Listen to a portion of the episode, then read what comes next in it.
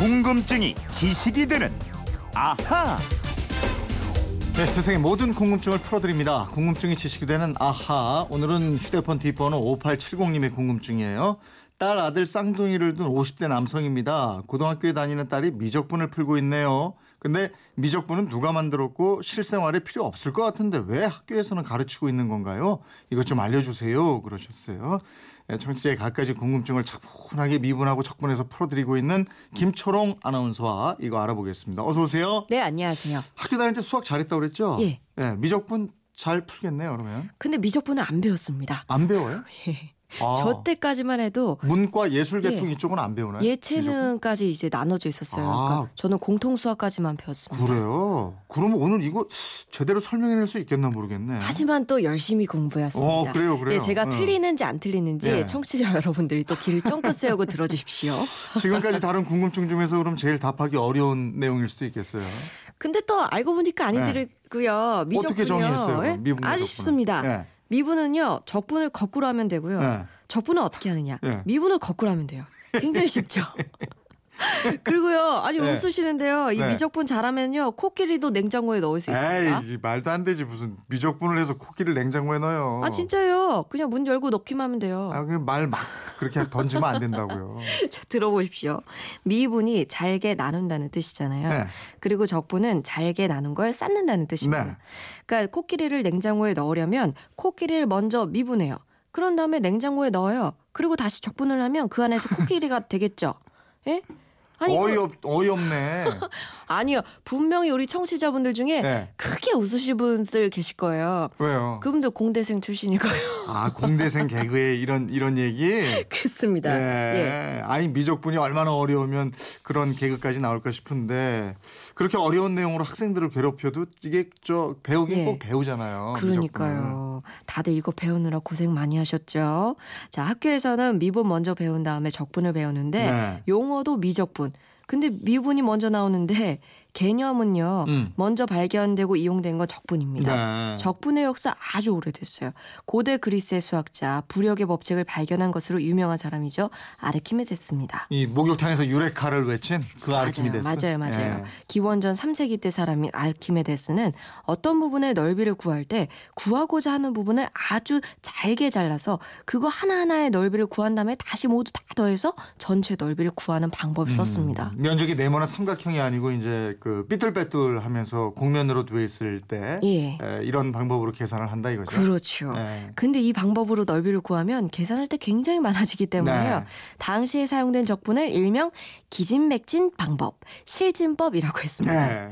이 적분은 17세기 초 과학자 케플러에 의해서 다시 등장합니다. 케플러면 망원경 개발한 그 유명한 예, 천문학자 케플러. 맞습니다. 예. 수학자이기도 했어요. 예. 이 케플러가 살던 시절에 포도주 상인들은 포도주 통 안에 막대기를 넣고 포도주가 채워져 있는 높이를 재서 가격을 매겼다고 합니다. 네. 근데 막대기가 어디까지 젖어 있는지를 보고 판단하는 건데 네. 케플러가 보기에 이게 도저히 이해가 안 됐던 것 같아요. 음. 포도주 통은 배가 볼록한 모양도 다 다르고 통 위 아랫 부분도 높이가 다른데 상인들처럼 하면 양을 정확하게 잴 수 없다고 생각했던 거죠. 하긴 그건 그러네요. 그럼 모양이 제각각인 포도주통 이걸 어떻게 예. 재요?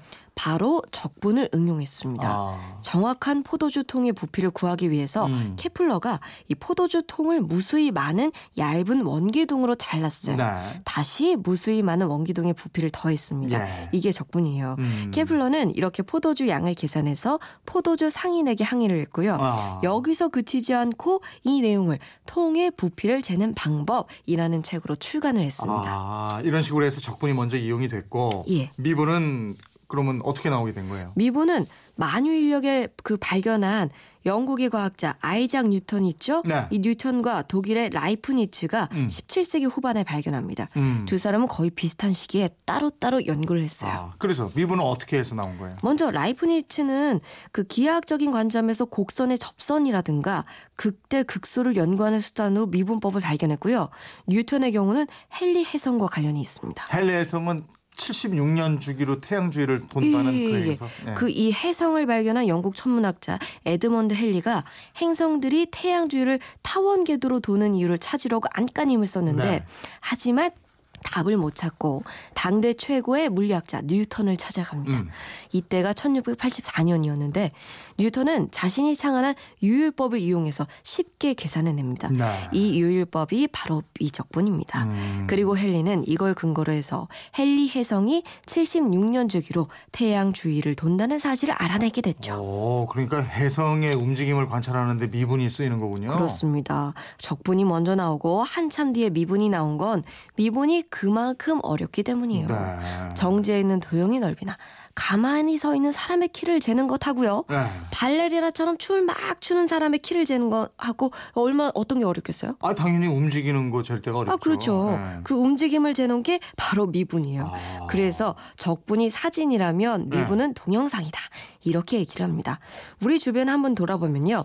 움직이고 변하는 게 굉장히 많습니다. 네. 시시각각으로 날씨가 변하죠. 네. 계절도 변하죠. 사람이 태어나고 성장하다 죽습니다. 우리가 있는 상암 MBC 건물도 움직이지 않는 것 같지만 사실은 지구가 돌고 있거든요. 그러니까 네. 움직이고 있는 셈이에요. 아 그렇게 생각하면 어디 뭐 자연만 움직이겠어요? 사회도 움직이고 있고. 그렇죠. 지금 열리고 있는 주식 시장 주가도 맞습니다. 계속 움직이고. 예.